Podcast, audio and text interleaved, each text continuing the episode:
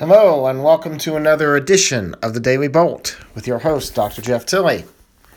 Today's topic, the quest for happy cows. Sit back and relax and enjoy today's edition of the Daily Bolt.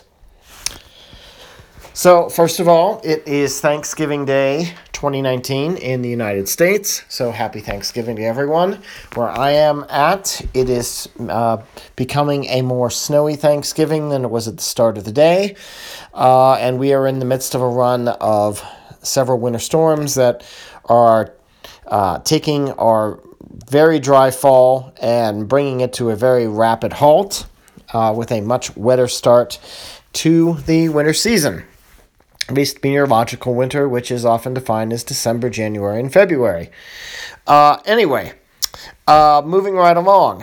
Since Thanksgiving Day is a day where a lot of people gather together and eat a lot of food, I thought that perhaps a food-related topic might be good for a short edition of the Daily Bolt today.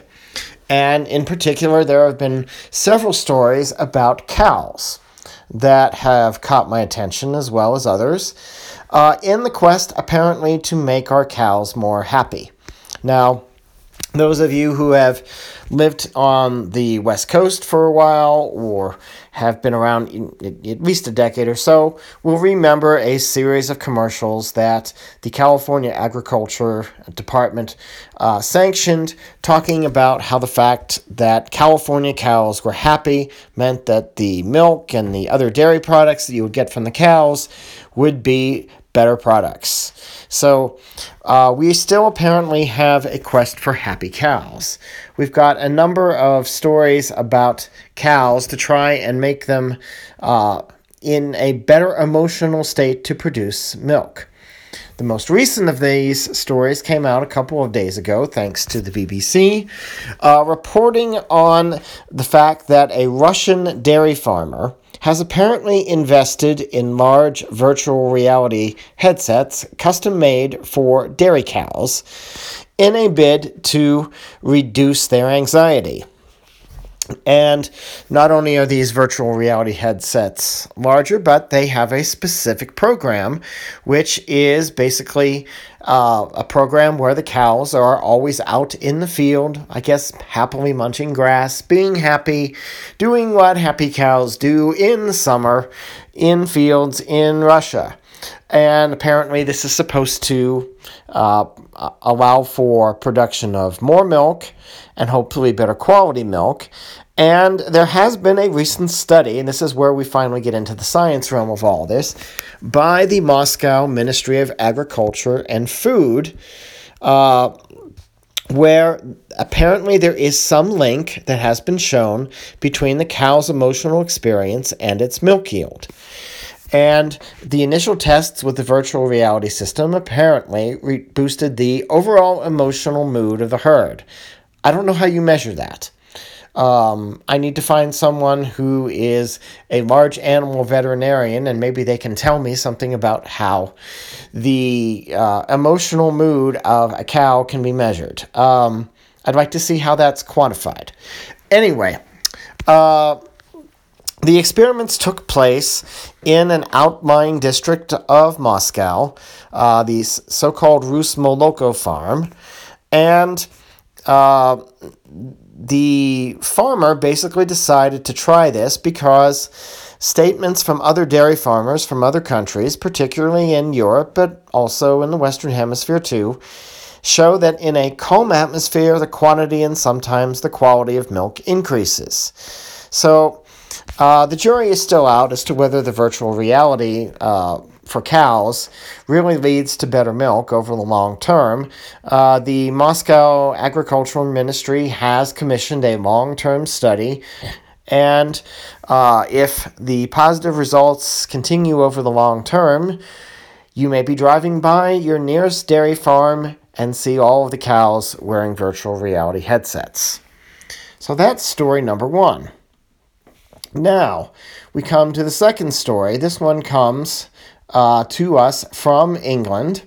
And again, it's another attempt to make for happy cows.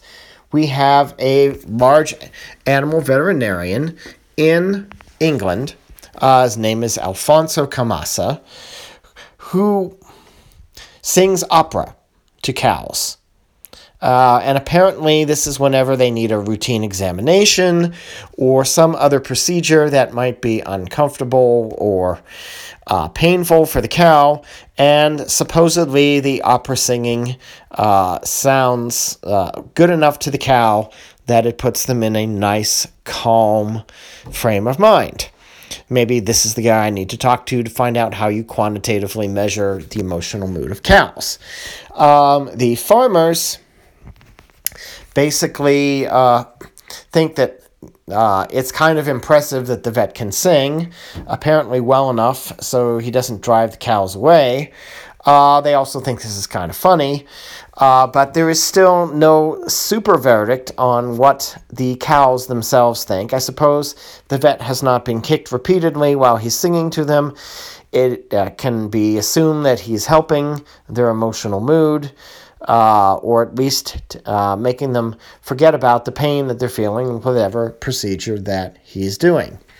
So that is cow story number 2. And finally, as if we don't have enough interesting stories about cows to talk about today, we have from the Netherlands the fact that there has been an experiment designed to produce a floating farm for cows. Now, anyone who knows anything about the Netherlands knows that much of the country's landmass has been reclaimed from the sea over the course of the past several centuries. And there is still even land reclamation, there we go, from the sea that occurs today, although on a rather smaller scale. The idea of having a floating farm, so apparently this is on a man-made island, which may or may not be part of a reclamation project by the Dutch, but it is an island that's floating, and you have a herd of cows, and this floating island is relatively close to the very busy port of Rotterdam. And supposedly the idea for the experiment came about is to have the cows close, so that this is another way of think globally, buy locally, or buying local produce like I was recommending in my sustainable, responsible stewardship podcast a couple weeks ago. If you have your cows close by, then I guess you can go out and milk them. Well, and that would be lovely. I don't see how you're going to necessarily put this into a large-scale set up without basically deconstructing the cities that you've constructed, but I suppose for a port city you can actually make this work by having this floating island relatively close.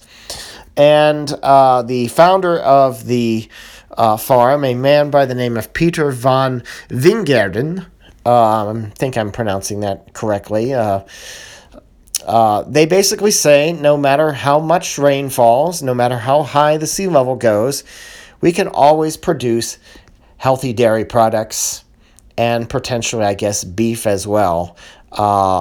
It's hard to know. The article I'm referencing here, which is a very, very short article, does not specify whether it's solely limited to dairy cattle or if it is just the a mixture of both dairy cattle and beef cattle. But if it applies to one, you could probably have it apply to both. Anyway, for a Thanksgiving evening edition of the Daily Bolt, that's it. So again, have a happy Thanksgiving, and we'll see you on a future podcast. I'm Dr. Jeff Tilley. God bless, good night, good morning, good afternoon, and welcome to the Christmas season.